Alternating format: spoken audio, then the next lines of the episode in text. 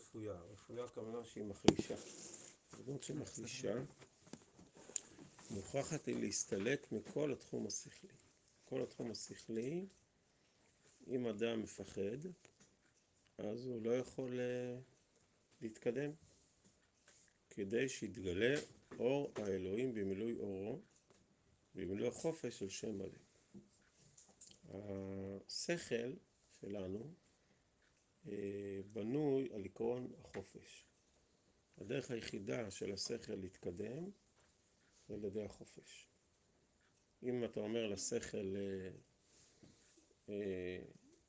מעצורים, נותן לשכל מעצורים, אז הוא לא יכול להתפתח. כי השכל הוא שואל שאלות, הוא סקרן, הוא חוקר, הוא רוצה להבין, הוא צריך חופש. וברגע שיש פחדים, הפחדים יוצרים מעצורים. ולא, אי אפשר ככה להתקדם בשכל. הרבה דורות, לצערנו הרב, הנצרות שלטה באירופה, ולא נתנה לשכל חופש. הפחידה, הפחידה. מי שחושב, שואל שאלות ומנסה לחקור ולהבין דברים, במדע, בכל תחום, היה בסכנה. היו יכלו להרוג אותו. זה אסור. יש דברים שאסור לחקור, דברים שאסור לשאול, דברים שאסור לברר, יש נושאים שאסור להעלות על דעתך בכלל. וזה יצר קיפאון, זה יצר שיתוק של כל התחומים, של כל הנושאים. ולהפך, הדרך שלנו, של המדע, של השכל וגם של התורה, זה לא לפחד. לא לפחד משאלות, לא לפחד מרצון לחקור, מסקרנות, זה תמיד מבורך. כמו שכותב רבנו סעדיה גאון בהקדמתו לספר אמונות ודעות. שהקדוש ברוך הוא נתן לאדם שכל, והשכל הזה צריך לתת בו המון אמון. כך אומר רבנו סעדיה צריך לתת המון אמון בשכל שלנו, ולתת לו מרחב, וככל שזה נותן יותר אמון, האדם יגיע להישגים יותר גבוהים בכל התחומים. כי השכל שנותנים בו אמון, אז הוא בודק וחוקר, והוא מרגיש אחריות, אז הוא רוצה שהדברים יהיו אמיתיים ומבוררים, ואז הוא מבקר את עצמו גם. ההישגים טובים. גם הרמב"ם כותב בשמונה פרקים, פרק ראשון, שאי אפשר לצוות את השכל. כך הוא אומר. אתה לא יכול להגיד לשכל ציווי, כי זה סותר את החופש שלו. הוא אומר, הדבר היחידי שאני יכול להגיד לשכל, זה להיות שכל. זה שאל תיתן לכוחות לא שכליים להפריע לך. לדמיונות, לרגשות, אבל לצוות שכל לא שייך. אני יכול לצוות בן אדם להגיד אחד ועוד אחד שווה שתיים, אבל אני לא יכול לצוות שכל להבין אחד ועוד אחד, הוא צריך להבין. אי אפשר לצוות, תקשיב, ככה, אי אפשר. או שהוא מבין או שהוא לא מבין. אם הוא צריך באמת להבין, שכל אסור לשתק אותו. על רגש אפשר לצוות? על רגש, כן. אפשר יותר לצוות, כן. נגיד לרגש, אל תקנא, אסור לקנא. אז אם אני מרגיש קנאה, תתגבר. כי זה רגש פסול. אבל שכל, שכל זה היגיון. שכל זה מחשבה, אי אפשר לצוות. אלא מה? צריך לחקור, צריך לברר. ולכן, הקדוש ברוך הוא הביא לעולם תנועה אדירה שנקראת חופש המחשבה. יש תנועה גדולה בעולם שהתחילה במאה ה-18 שנקראת חופש המחשבה. זה התחיל עוד קצת לפני כן, ברנסנס קצת התחיל, אבל אחר כך זה הגיע לשיא של זה במאה ה-18, שחופש המחשבה. ואומר רב, זה התעודה, תעודה כמובן הייעוד של שאיפת חופש הדעות. אמנם יש גם משיגים, יש איזה מחירים שזה הכפירה, שבגלל שיש כמה אנשים ששיכורים מהחופש הזה, אז הם נהנים לכפור בהכל, כי זה חלק מחוויית החופש, לכפור בכל קודש וכל נשגב, ובכל מה שלמעלה מופשט קצת מההרגל ומהמוחש, מהתפיסה הגסה והמטומטמת, אבל זה זה הפסולת, כן? יש אנשים חופש, אומרים לבן אדם יש לך חופש, אה, אז אפשר להשתולל, אפשר... זה טיפשי, לא בשביל זה יש חופש בעולם, לא בשביל להשתולל ולא בשביל להיות שטחי. באמת, התפקיד של החופש הוא הפוך, בשביל שאתה תפעיל את השכל. ויהיה לך המון אפשרויות, ותוכל לברר ולחקור וללמוד ולהיות פתוח ולהגיע למסקנות מפתיעות ולהגיע לדברים שלא רואים במבט ראשון והם לא מובנים מאליהם. ולכן אנחנו צריכים להיזהר מאוד. כמו שמצאנו שהפוך אם יש פחדנות ויראת זוועה, יראת זוועה הכוונה יראה שגורמת לאדם זעזועים בלתי פוסקים ואימים אז אם זה מטיל אימה על השכל, המחשבה הבריאה, זה רק מזיק זה היה השורש של העבודה זרה. מה הייתה עבודה זרה? עבודה זרה החדירה לאדם המון דמיונות והמון אמונות טפלות. כל עבודה זרה רואים בתנ"ך. מה היה, היה עבודה זרה? היה להם אובות ועידונים, כמו שראינו בפרשת קדושים, ומכשפים, זה הכל היה סביב עבודה זרה. המון כל מיני מיסטיקות וזה, וכשפים, והמון סיפורים מטילי אימה, והכל לא הגיוני, כאילו, לא הכל מלא, זה יצר את כל המהומה של העבודה זרה, של דברים לא הגיוניים. האדם משתחווה לכל מיני פסלים, זה הכל דמיון, זה הכל, אין בזה טיפת היגיון הרי. אבל עבודה זרה זה הפוך, זה אל תחשוב, אסור לחשוב, זה טומאה. וזה השיגים, זה כמובן הפסולת של הדבר טוב, של יראה, של מסורת וכבוד אבות. אז כל דבר יש לו, כשמקצינים בו, אז הוא, יש לו מחיר. כשמקצינים ביראה, אז מגיעים ל... אל תחשוב. כשמקצינים בחופש, אז עלולים להקצין וזה שגם אל תחשוב, כי תעשה מה שאתה רוצה. אבל אנחנו, שני, שני, שני הקצוות לא טובים. האדם צריך להפעיל המון את השכל שלו, ולחשוב הרבה, ולעיין הרבה, ולשאול, ולחקור, להטביע אמון בשכל, ולהטיל גם אחריות על השכל. וללמוד הרבה, ולהסתקרן, ובעיקר להתעמק. ונכון שהפחד בדרך כלל הוא יותר ברגש, מונח יותר ברגש מאשר בשכל, אבל אנחנו צריכים לכבד, להחזיר חזרה את האמון בשכל, בחוכמה שיש בתוכנו.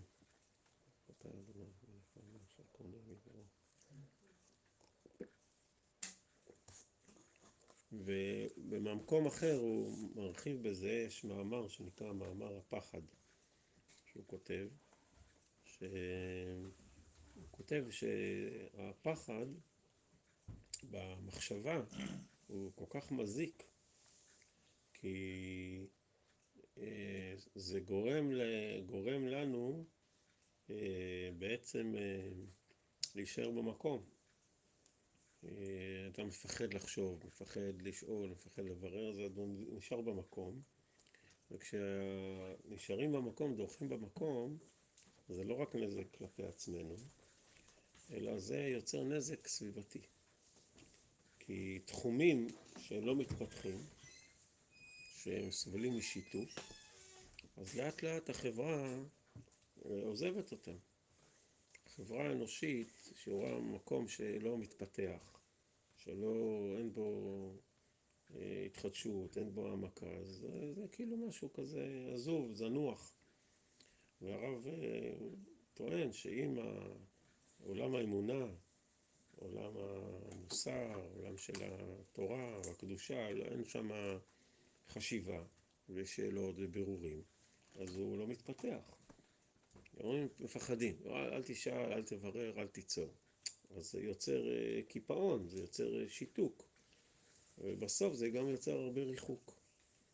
ולכן להפך, אומר הרב, להפך, אין לנו מה לפחד. לפחד? ממה? מהשכל? לא לפחד, לפחד. אדרבה, התורה, יש לנו אמון בתורה, יש לך אמון בשכל שלך, אתה תראה, רק טוב יצא מזה. כי התורה, יש בה חוכמה גדולה, ודברים עמוקים מאוד בתורה. ואם אתה תשאל ותסתקרן ותחקור, אתה תגיע לאוצרות של התורה. תגיע לדברים הנפלאים של התורה. ולכן לא לפחד מהחשיבה, אלא להגביר אותה. הוא מסביר במקום אחר, בספר אורות, יש לו מערכה שנקראת אורות ישראל. בפרק השמיני, בסעיף א', הוא כותב שלכן בחג השבועות הבא עלינו לטובה, מביאים לבית המקדש, חג השבועות זה חג מתן תורה. מה מביאים לבית המקדש? מביאים אה, שני, שתי חלות גדולות, קראנו את זה בפרשת השבוע, פרשת אמור קראנו, אתמול.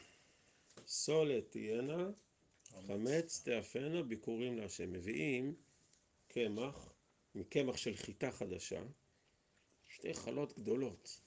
מה זה מסמל שתי החלות הגדולות האלו, שעשויות מקמח של אה, חיטה?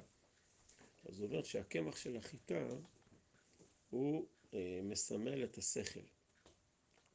קודם כל יש דעה שעץ הדעת זה היה בעצם חיטה. יש מחלוקת הרי תנאים. מה היה עץ הדעת? האם זה היה גפן, תאנה או חיטה? יש דעה שאומרת שזה היה חיטה. וחז"ל אומרים שממתי יש לתינוק דעת? מתי מתחיל השכל של התינוק? בשעה שמתחיל לאכול דגן, לחם. ברגע שמתחיל לאכול לחם, מתחיל להיות לו דעת. אז רואים שהלחם, הקמח, יש לו השפעה תזונתית גם על התפקוד של המוח שלנו. ואגב, זה גם במחקרים אה, שנעשים היום, שמבחינת תזונה, כשאדם אוכל לחם, זה מפעיל, זה עוזר למוח. לכן חשוב לאכול לחם בבוקר. אני לא עכשיו איש תזונה, כל אחד יש לו את הדיאטות שלו, אני לא מתווכח. אבל כתוב בתורה שלחם בבוקר, למה? כי זה מפעיל את הגלגלים של המוח. בכל אופן, אה, אנחנו מביאים לבית המקדש בשבועות, אה, לוקחים קמח של חיטה, טוחנים, ומביאים איזה שני, שתי חלות גדולות, חמץ. מה זה חמץ? זאת אומרת, הן גדולות, שמנות, גדולות מאוד. מה זה בא לומר? זאת אומרת, אומר הרב קוק, אנחנו עכשיו אומרים, אנחנו רוצים המון דעת, המון שכל. הרבה, שתי חלות גדולות, שמנות, סולת תהיינה, חמץ תאפנה, ביקורים, בן, כן, הרבה הרבה שכל. כשאנחנו באים לחג השבועות, בא לחג מתן תורה, אנחנו באים לתורה, ואנחנו הולכים לה, לה, להשקיע שם. אנחנו לא הולכים עכשיו אה, לקרוא את התורה באיזה מין אימה ופחד של משתקת אותנו, מה פתאום? אנחנו אמנם יש לנו המון יראת כבוד לתורה, כבוד גדול לתורה, ואנחנו כל הולכים לשאול המון שאלות. ואנחנו הולכים להקשות המון קושיות, ולנסות להבין, ולמה זה ככה, ולמה זה, והתורה מלאה פירושים, ותירוצים, התורה מלאה, מלאה, חכמי ישראל לא הפסיקו לברר את התורה ולשאול את כל השאלות שרק רוצים. בין בתחומי ההלכה, בתחומי האמונה, בכל תחום, וכל מיני רעיונות גם, בעקבות השאלות. אז התעוררו כל מיני רעיונות, חידושים וסברות, וכל התחומי ה...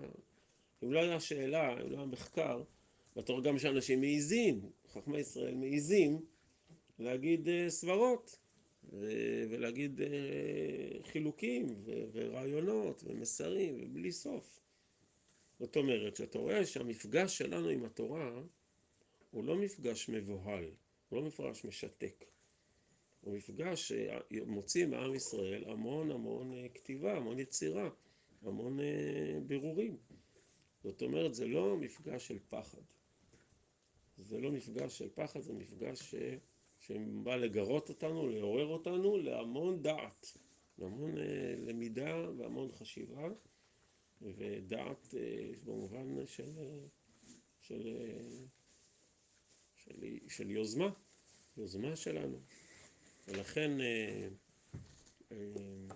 הפחד הוא לא, לא מתאים, לא מתאים בפחד. להפך, אנחנו מעודדים את השאלה. דבר מאוד מרכזי בתורה, מאוד מאוד מעודדים את השאלה.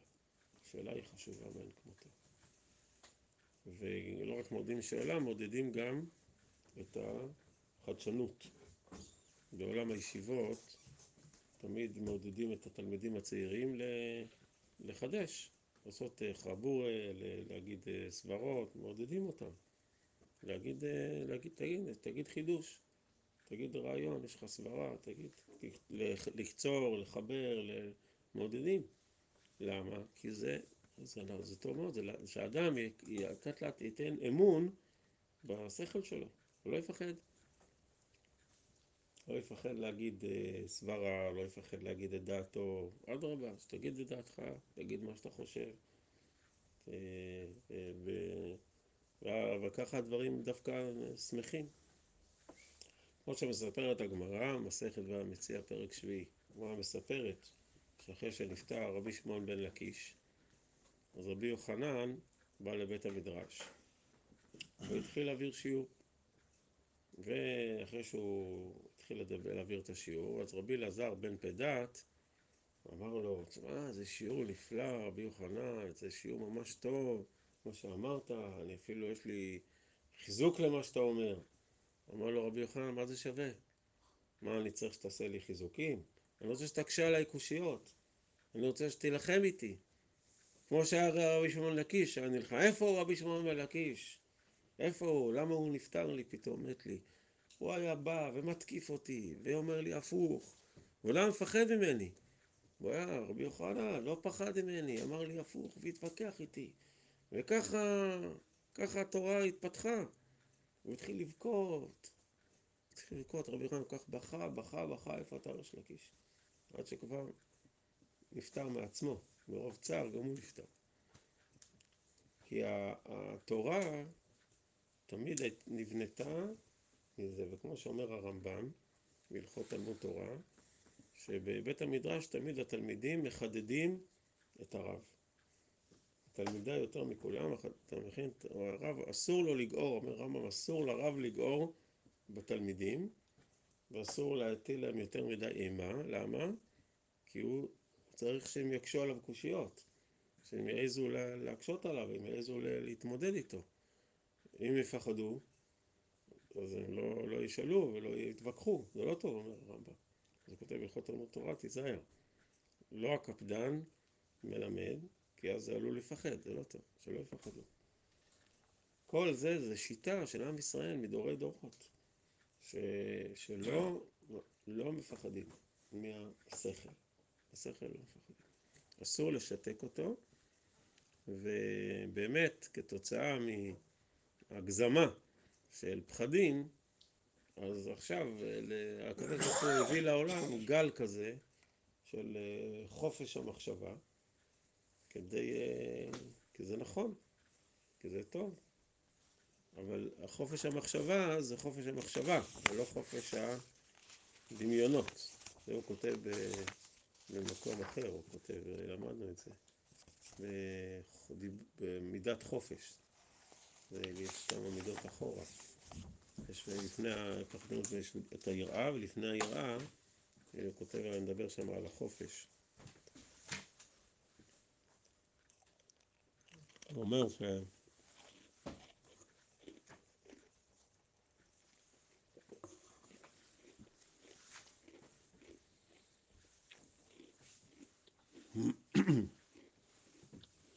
השאיפה לחופש הדעות אלא צד טוב וצד רע, צד קדוש וצד טמא. זאת אומרת, הצד הטוב בחופש הדעות, שהשאיפה מתרוממת מהמועקה של הדמיון והתאוות החומריות, שאדם לא מקשיב לדמיון ולתאוות, אלא נותן לשכל להתפתח, מתהלך במהלך חופשי. כשאדם הוא לחוץ מבחינה חומרית, אז הוא לא יכול לחשוב בצורה חופשית. למה? נגיד אדם מפחד ממה יגידו עליו. הוא מפחד שאולי אם הוא ישאל שאלות ויברר אז זה יפגע בו. אז החומריות עלולה לשתק את המחשבה. או, אז לכן זה צריך להשתחרר דווקא. שלא לפחד. פעם אנשים פחדו לחשוב, להביע דעתם, יפטרו אותי, יעיפו אותי, ינדו אותי. אז נכון, זה טוב שיש חופש להתגבר. ודווקא זה נותן אושר לאדם ולחברה. אבל בגזר אמר דבר שלא שמע מפי רבו? זאת אומרת שכל אה, חידוש שלו, היה לו תמיד איזה גרעין במסורת. זאת אומרת, היה לו גרעין ב- שהוא לא, לא תלוש. אבל היה לו חידושים בוודאי. וזה שאומרים מה שאומרים, הרי מצד שני כתוב, שמע דברים שלא שמעתם אוזן עונם. נכון. אז הרב קוק בעצמו מסביר את זה, שהוא שמע מרבות דברים, הוא שמע מדברי רבות דברים שאף אחד אחר לא שמע. שמע. הוא התעמק בתוך הדברים של הרב. כן. זאת אומרת שיש גרעין שאתה, שהחידוש שלך הוא, הוא בא מאיזשהו מקום, הוא יושב על איזה משהו. נדמה לי שהרב זאבין כותב את זה, אני חושב, על הברכת שמואל בדברי רב חיים, אני חושב. יש לי שיטות. נדמה לי שכותב לי, שברכת שמואל שמע אצל רב חיים דברים שאף אחד לא שמע. שאפילו רב חיים לא שמע. מבין. כן. כותב על זה מישהו, אני חושב שברכת שמואל כותב על זה.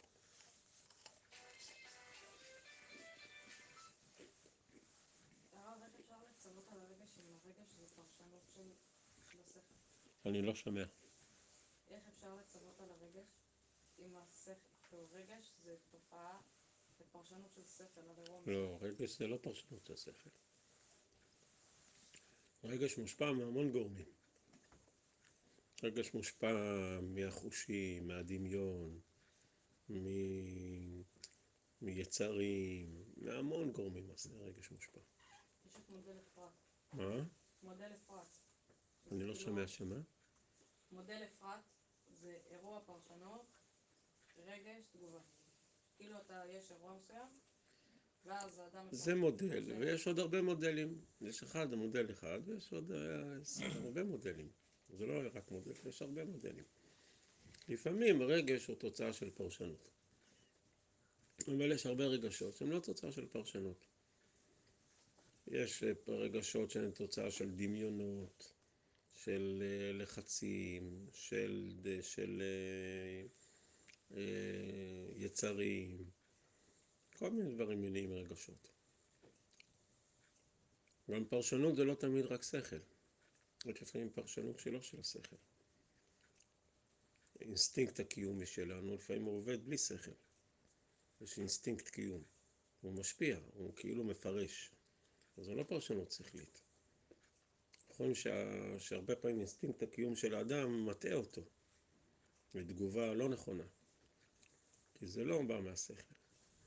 לכן הרגש הוא אה, הטענה של התורה, הרמב"ם, שהדרך העיקרית להתמודד עם הרגש זה דווקא דרך מעשים מאוד מדויקים. זאת אומרת, לצוות מעשים מאוד אה, ברורים, כדי לא לתת לרגש להשתולל, כי הרגש יכול להיות מושפע מהמון גורמים. יכול ללכת לאיבוד.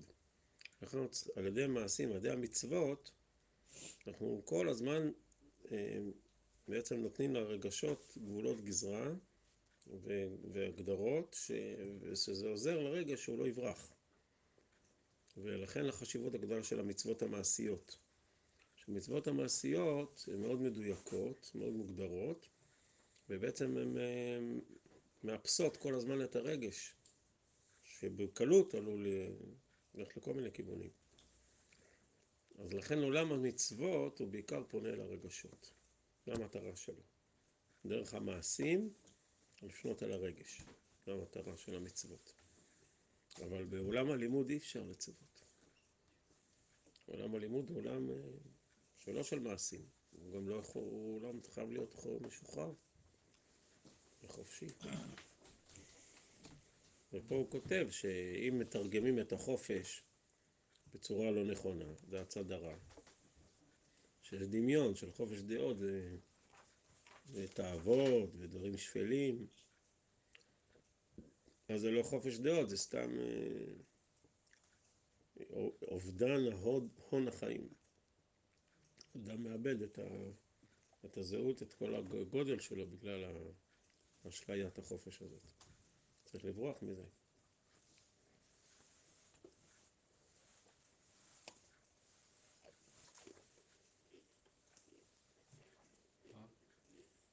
אפשר דוגמה לנושא שכלי שפחדו לעסוק בו?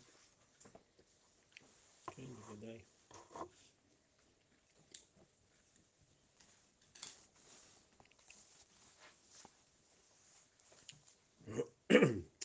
כותב במורה נבוכים, סוף חלק ג', שהיו אנשים מחכמי ישראל שפחדו לעסוק בטעמי מצוות. לתת טעם למצווה. פחדו מזה. לא, אל תקיים טעם למצוות. למה? כי הם אמרו שאם אתה תתחיל לתת טעם למצוות, זה יפגע בטוטליות של המצווה. שהיא, זהו, ככה עושים. וגם זה עלול לגרום לך להיות בעל גאווה. כי אתה חושב שאתה מבין את הראש של הקדוש ברוך הוא. הוא אומר, אני הבנתי מה הוא רוצה, הבנתי את הטעם של המצווה שלי. אז זה גם פוגע בחד משמעיות של המצווה, וגם עלול לגרום גאווה. אז לכן היו כאלה שהתנגדו לגמרי לטעמי מצוות. והרמב"ם טוען שאולי זה ויכוח שאפילו התחיל בזמן התלמוד. הוא כותב שם מורה נבוכים סוף חלק ג'. אבל אומר, אומר רמב"ם, אני לא מפחד. אני לא מפחד מטעמי מצוות. אני חושב להפך. שטעמי מצוות זה יעשה לך טוב. אני יודע שיכול להיות שזה לא ההסבר הכי... יכול להיות שזה עוד הסברים. אבל אני מאמין שזה דווקא מפרה. שזה גורם לנו אה, להבין יותר טוב דברים בתורה, וזה מחבר את האדם, וזה פותח את הראש וממקד אותנו. זה מאפשר לנו ל... ל... ל... להרגיש את. את הגדולה של הקדוש ברוך הוא. והוא אומר מה זאת שיטתי. אני יודע שיש חולקים עליי, ויכול להיות אפילו איזה מחלוקת בגמרא, אבל ככה הדעה שלי. וזו דוגמה לדבר שהיה פחד ממנו. וגם בדורות שאחרי הרמב"ם היה ויכוחים על זה. האם לתת טעמים למצוות? והרב אומר, כן, תיתן. אפילו הוא כותב, תיתן, הרב קוק כותב, שכל מצווה תיתן לה חמש טעמים, למה אחד? תהיה חמש, חמישה טעמים. טעם מוסרי, טעם לאומי, טעם רוחני, טעם חברתי, תן, תן. זה רק יביא ברכה. לא לפחד. למרות שזה מחקר, זה חופש, זה חופש, כאילו זה לא כתוב, אין, אין טעם. ובסוף התורה של הגישה הזאת מאוד מאוד התחזקה. לדוגמה, אתמול קראתי בשבת, ראיתי חידוש, שפת אמת. הוא מביא סברה חדשה לטעם של איסור בשר בחלב. נאמרו כל מיני טעמים, זו מצווה קשה, מה, למה אסור בשר בחלב? אז היום מנסים לעשות כל מיני טעמים, ראיתי טעם חדש אתמול בשפת אמת. הוא אומר, אומר שהגמרא אומרת שדם הופך לחלב. נכון, האמא אוכלת בשר, אוכלת אוכל, ויש לה דם. והדם הזה הופך להיות חלב. עכשיו, דם זה דבר טמא. אסור לאכול דם. חלב זה דבר טהור, מותר לאכול חלב. תראה מה קרה. הפכנו את הטמא לטהור, את הדם לחלב. אם אתה לוקח חלב ומבשל אותו עם בשר, בשר יש, בשר זה, שם זה דם, הבשר מלא דם בפנים. עכשיו, כשאתה מכניס את החלב ומבשל אותו עם הבשר, אתה מחזיר חזרה את החלב אל, ה... אל הדם בעצם, מחזיר, עושה את הפעולה ההפוכה, מחזיר אותו חזרה אל הנקודת מוצא. זאת אומרת, זה הפוך, עד שהצלחנו, כך הוא כותב, שלהוציא את הטהור מהטמא, את החלב מהדם, אתה מחזיר אותו חזרה. אז הוא אומר שלכן אוכלים אחרי חלב בשבועות, כי כל המטרה של התורה זה ללמד אותנו איך מוציאים טהור מטמא. טוב, זה רעיון. אפשר להתווכח, אפשר להגיד שיש רעיון אחר. אבל תורה שהוא לא פחד לעשות אמת, להגיד יש לי טעם. לא פחד. למה? כי עם ישראל לא מפחד. מה יקרה? לא ימצא חן בעיניך הטעם הזה. בסדר, יש טעמים אחרים. אל תפחד.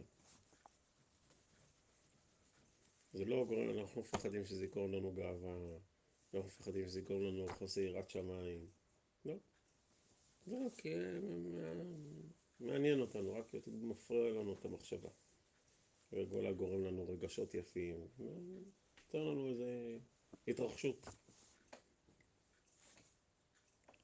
זה דוגמה לנושא ש... שאנחנו אה, לא צריכים לפחד.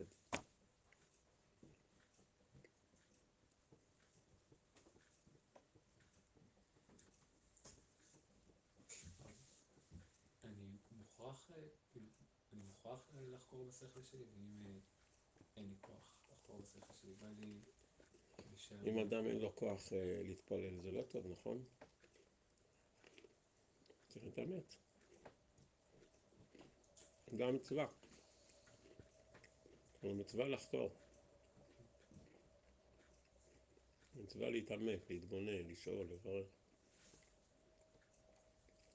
זה נכון שאדם עצלן, הוא צריך להתאמץ.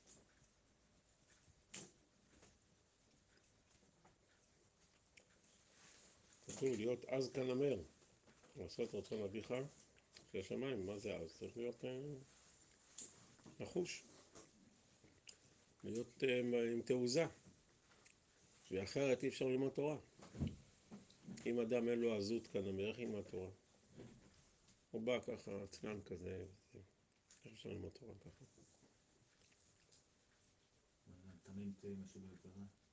תמים, זאת אומרת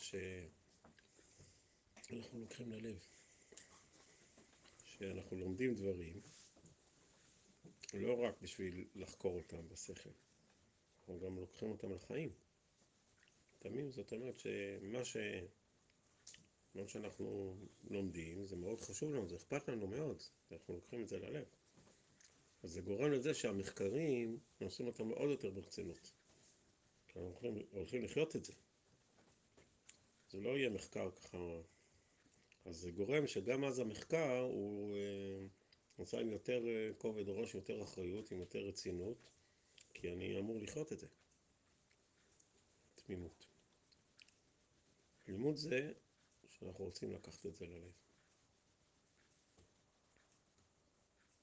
זה לא אה, רק אה, מחקר תיאורטי מופשט. זה בסוף נוגע לחיים שלנו. וזה יוצר את, ה... את האיכות של המחקר. האיכות שאנחנו בסוף אמורים לחיות את זה, זה צריך להיות ברמה. צריך להיות אחראי, רציני, זה... מתייחס להמון נושאים. החוקר הכי גדול, לאן הוא הגיע? קוראים לו שלמה המלך. אין לו הגיע ליראת, ליראת השם. יראת השם? כתוב? סוד דבר הכל הרבה לשמוע. ולא יטו את לבבי. אבל ראית לא. איך הוא מסיים את קהלת, סוד דבר, איך הוא סיים את קהלת. סוף דבר, הכל איך הוא נשמע. סיים את המ... איך אלוקים הוא סיים. את המלכות שלו? נכון. אז זה, לא, זה לא בגלל זה המחקר. לא בגלל החקירה, אלא בגלל מה?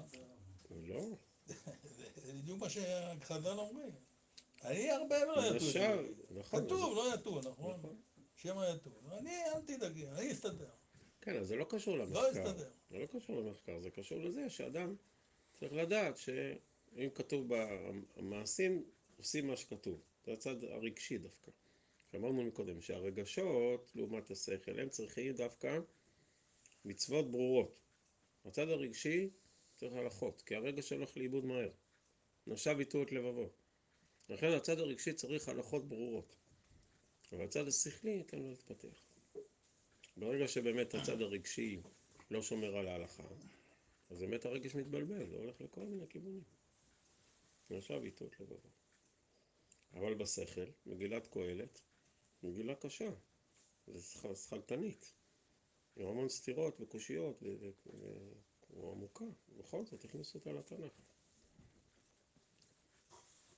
הרב, זה נכון לומר שיש אה, ציבורים בעם ישראל שמחנכים ל... ל- לא לשאול שאלות וששאלות סותרות אה, את התורה ועבודת השם. אתה רואה שלא, תקרא, תקרא, תקרא, כל הספרים אתה רואה שרק כל הזמן שואלים. אולי בספרים של, ה... של הגדולים, אבל אה, לא, כל הזמן שואלים. למה זה ככה, ומה הסברה, ומה המשמעות, ומה זה אומר לי, ואיך זה מסתדר. והשאלות גורמות לחשיבה. ואם אם זה חסר, אתה צודק, אם זה לא זה חסר, צריך להוסיף, צריך להגביר. נכון.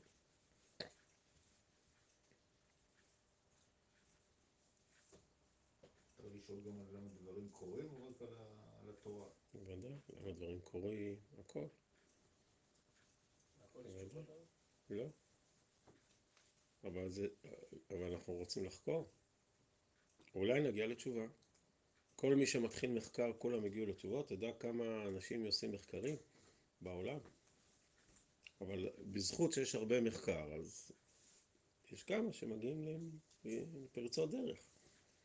אבל זה תרבות של מחקר.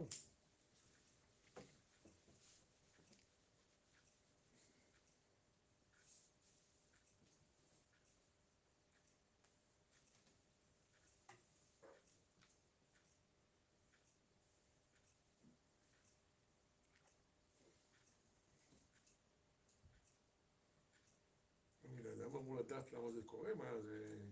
לא אנחנו לא יושבים במזכירות השמיים לדעת למה זה. אני מנסה, מנסים לחקור. כמו שגם כתוב במגילת איכה. נחפשה דרכינו ונחקור. כן, לא הוא? מה אני לומד, מה אני יכול ללמוד מזה? איפה הטעות שלי? איפה טעיתי? מה המסר? השם עשה מה? מה המסר שלו להגיד לי? רוצה לנסות להבין מה המסר. אולי יש? כמה מסרים. ננסה להבין. זה לא דבר קל דעת. אפשר לחקור.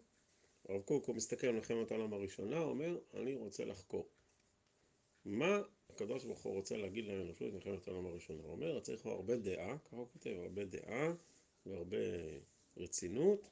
אני רוצה לחקור מה הקדוש ברוך הוא רוצה להגיד לעולם, לאנושות, במלחמת העולם הראשונה. ככה הוא כותב. דעה גדולה, ככה הוא כותב, צריך דעה גדולה. כל אחד ברמה שלו, בסדר? אז אי אפשר לקפוץ ישר למלחמת העולם. בסדר, תתחיל בגזרה יותר קטנה, לאט לאט יכולת המחקר משתכללת, ואז אדם יכול להגיד, כן, אני... הוא כותב, כותב על זה סדרת פסקאות. מה, מה המסר של מלחמת העולם הראשונה? זה מטלטל. כן, למה הייתה שואה? זה גם כן שאלה שאפשר לשאול אותה. ידע לענות. יש כל מיני תשובות. הרב סטייפלר כתב ספר שלם על זה. הרב קניבסקי כתב על זה. אפשר לא להסכים, אפשר כן להסכים, הוא כתב.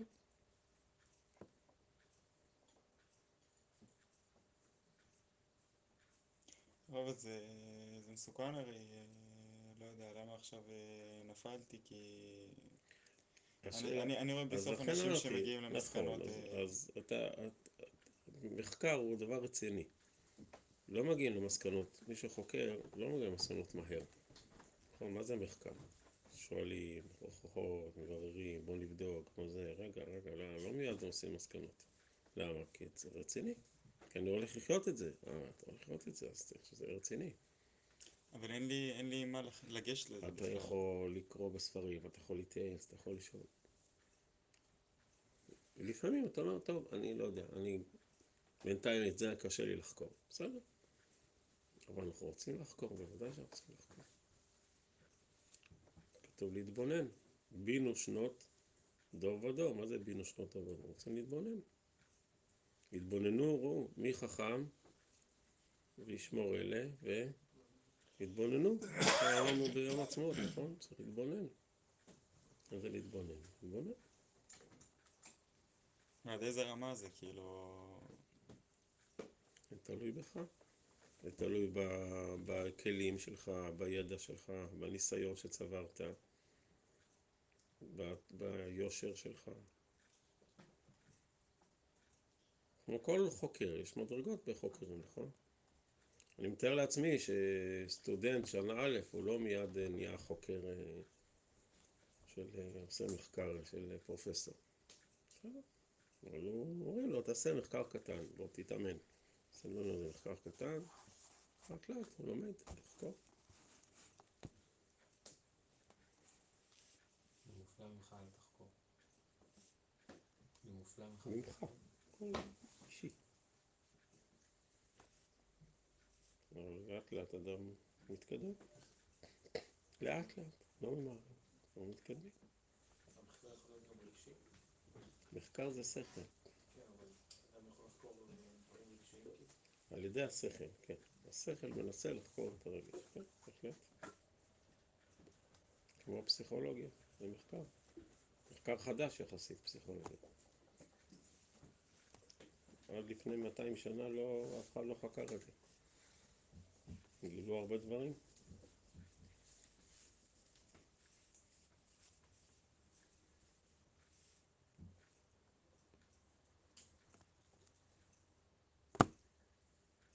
רבי עקיבא חקר, נכנס בשלום, יצא בשלום, נכנס לחקור, פרדס. הוא עושה את זה לאט לאט, במתינות, בנחת. אולי זה רבי עקיבא, ולא... מה? א' זה רבי עקיבא, מה קרה לאחרים זה לא... נכון. אומר הרמב"ם למה? כי הוא חקר בסבלנות, כך אומר הרמב"ם. הוא לא, הוא לא חקר עם השכל ולא עם הדמיון, כך אומר הרמב"ם. טוב, היה לו זמן, שמי? 120 שנה. אחרים אה, הוא לא ידע מראש. הוא לא ידע מראש מה יהיה. אבל הוא אומר, ההבדל בין הרמב"ם לבין האחרים, אומר הרמב"ם בין רבי עקיבא לבין האחרים, שהוא חקר עם השכל והם, נתנו לדמיון סתם. שמי שעלה נתן לדמיון להשתולל, נפל. מי שחקר רק עם השכל, לא עם הדמיון, זה רבי עקיבא. כך אומר הרמב"ם. כן, אבל השאלה גם את מה, אני אומר, לכאורה, ניקח דוגמה שהייתה אז בזמנו, שהייתה, שהיו כאלה שרצו לומר, אסון הבונים קרה בגלל שהיה חילולי שבת בפתח תקווה. אבל זה לא נקרא מחקר. זה מחקר, זה סתם משפט חסר אחריות. ככה עושים מחקר? אתה, רופא מסתכל עליך, נראה לי זה, יש לך את המחלה הזאת, ולמה? נראה לי, למה אתה מזכיר לי? זה לא מחקר, ככה עושים מחקר? זורקים ככה מהשרוול? אז בוודאי שהיחס על זה הוא מאוד מיד נהיה שלילי, כי זה לא מחקרי. נכון מאוד, מחקר זה מחקר. אתה, אתה היית רוצה שמדען ככה ידבר? נראה לי שזה קרה בגלל זה, למה? אה, נראה לי ככה. מה זה? בוודאי. זה- ככה אומר ירמיהו הנביא. כן, אה, ככה אומר ירמיה, בוודאי. וגם אומר לנו הנביא חגי. חגי אומר את זה, תחקרו. למה יש אה, ירידת, אה, למה יש עליית מחירים? תחקרו. אבל זה היה מחקר של הרבנים, על- נגיד הדוגמה הזאת. מי שנתן- מחקר. מחקר עם תוצאה. מחקר זה מחקר, מחקר זה דבר רציני. בסדר, ה- התוצאה, אצה הדרך לתוצאה, אבל מחקר זה דבר שלא מיד מגיעים לתוצאות. זה מבררים ושואלים ובודקים, ורגע, ומצד שני גם ככה, מצד שני זה, ומה המשמעות, ומה ההשלכות. זה רציני. אז עושים דבר רציני, מחקר זה דבר רציני. לא מפרסמים מיד אה, כותרות לעיתון. מחקרים לא עובדים ככה. כמה זמן? מתי נקבל את התוצאה של מחקר אסון מירון? אתה מבין? אתה מבין שזה רציני. אתה צריך להיזהר, תסתכל בעיניים של... אני לא יודע, אבל תסתכל, אתה צריך להסתכל על העיניים של אנשים, אתה לא יכול סתם לזרוק. אז, כן. אז אמרת, הרכבת הייתה טוב בגלל חילול שבת. נו, אסון נורון גם בגלל שבת? מי אמר לך? מה הקריטריונים? איך אתה מחליט מתי להפעיל את הזה, מתי להפעיל את זה? זה לא רציני. כשבא לך זה בגלל זה, כשבא לך זה בגלל זה, זה לא מדעי. אז זה סתם, זה לא מחקר, זה סתם... איך חוקרים את זה? מה? איך חוקרים כזה דבר? אז אני לא יודע, אבל זה דבר רציני, אתה מבין שזה זה מדרגה, בסדר? אז אתה אומר, טוב, אני יודע שאני, זה מדרגה רצינית, אני אתחיל מדברים יותר קטנים. אבל מי שחוקר הרבה את התורה, הרבה מאוד את התורה בעומק, אז הוא יהיה לו כלים, אולי הוא יכול לחקור. אז תסתכל, הרב קוק כותב מחקר, מלחמת העולם הראשונה, זה דבר גדול מאוד, זה לא, זה מאוד גדול לישראל, כתוב מחקרים. מה קורה כאן? מה, מה, מה זה הסיפור? מה זה הדבר הזה? ואתה רואה שהתנ"ך אומר לנו לעשות את זה. מה קרה? למה? הם נלחמו נגד בנימין, פעמיים הפסידו בקרב. נו, צריך לעשות מחקר, למה זה קרה? מה קרה לנו? למה זה קרה? למה הפסדנו בקרב נגד בנימין? צריך לחקור. דיברו עם הקדוש ברוך הוא. אבל, אבל, אבל כן, הקדוש, אבל הוא לא, זה לא היה דיבור בהתחלה, השם לא דיבר איתם. הם היו צריכים לחשוב, לחשוב ולחשוב ולחשוב איפה טעינו. עד שהם הגיעו להבנה איפה טעינו. ועוזה אה, מת, בפרק, בשמואל אה, ב' פרק ו', ודוד עשה מחקר, איפה טעיתי. לקח לו כמה חודשים לעשות מחקר. לו כמה חודשים. הנה, פה הייתה טעות, צריך לתקן. עשה תיקון. עשה מחקר ותיקן. אבל זה דבר רציני. התנ"ך אומר לנו, תסתכל, יש מחקרים. אבל זה לא דבר קל דעת, זה לא דמיונות. דמיונות, אז זה נראה ככה, אז מתייחסים לזה גם ככה, ואז באמת זה משפיל, זה באמת מבזה את התורה, לא מוסיף כבוד לתורה.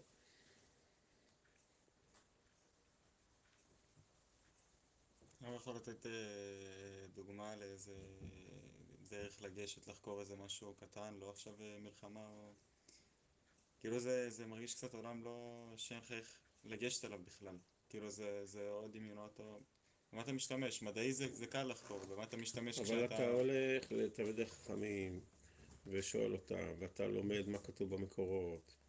יש גמרות, מה עושים, קורה ככה, מה זה אומר, ככה, כל מיני דברים ששואלים. אצל דוד היה בצורת שלוש שנים.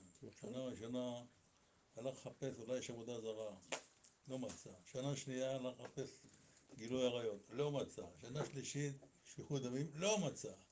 בסוף הוא הלך לקדוש ברוך הוא, אומר לו, שמע, זה שאול. מה שאול? והפתיע אותו. כן, שאול הוא נשאר, אה, ואתם פה. רבין, אבל הוא חקר, שלוש שנים שלוש לקח שנים לו. עשה מחקר.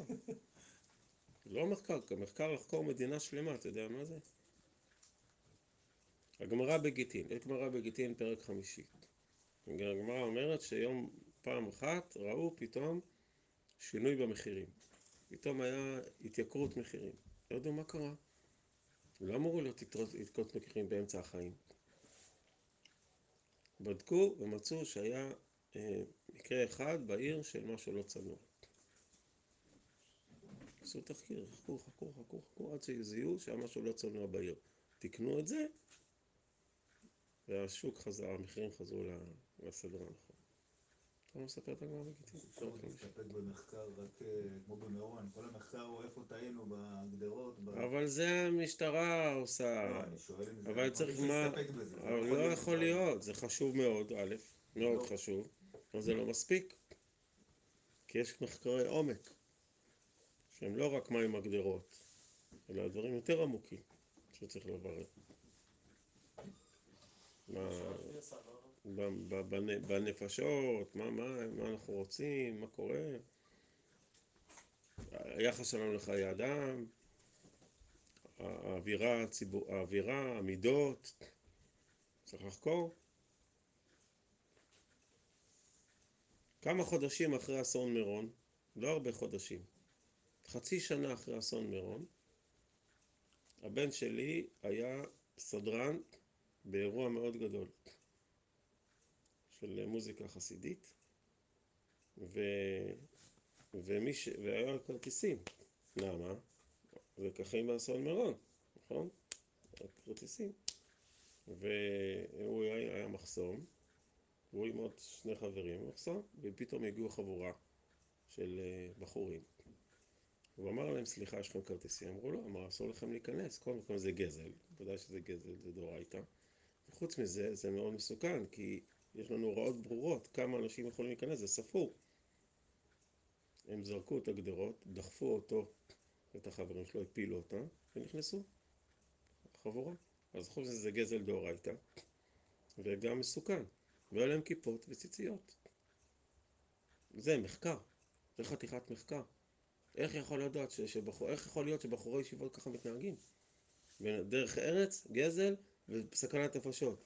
זה חתיכת מחקר ש, שצריך לעשות בתוך הישיבות. בדרך לשמוע שירי קודש. זה המשטרה לא תעשה.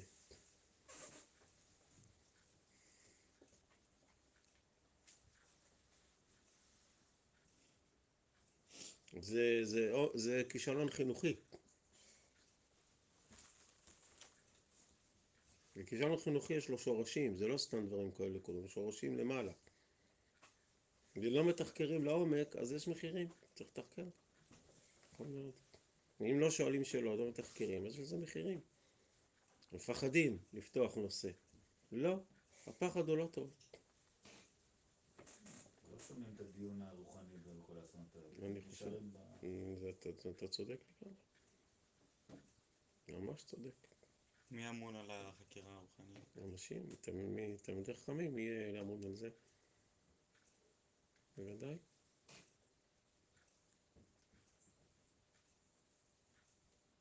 לא, לא לפחד. אנחנו צריכים לסיים. אחרת מחר אני לא... זה מחקר? כן. שוד ונחמות, בשורות טובות.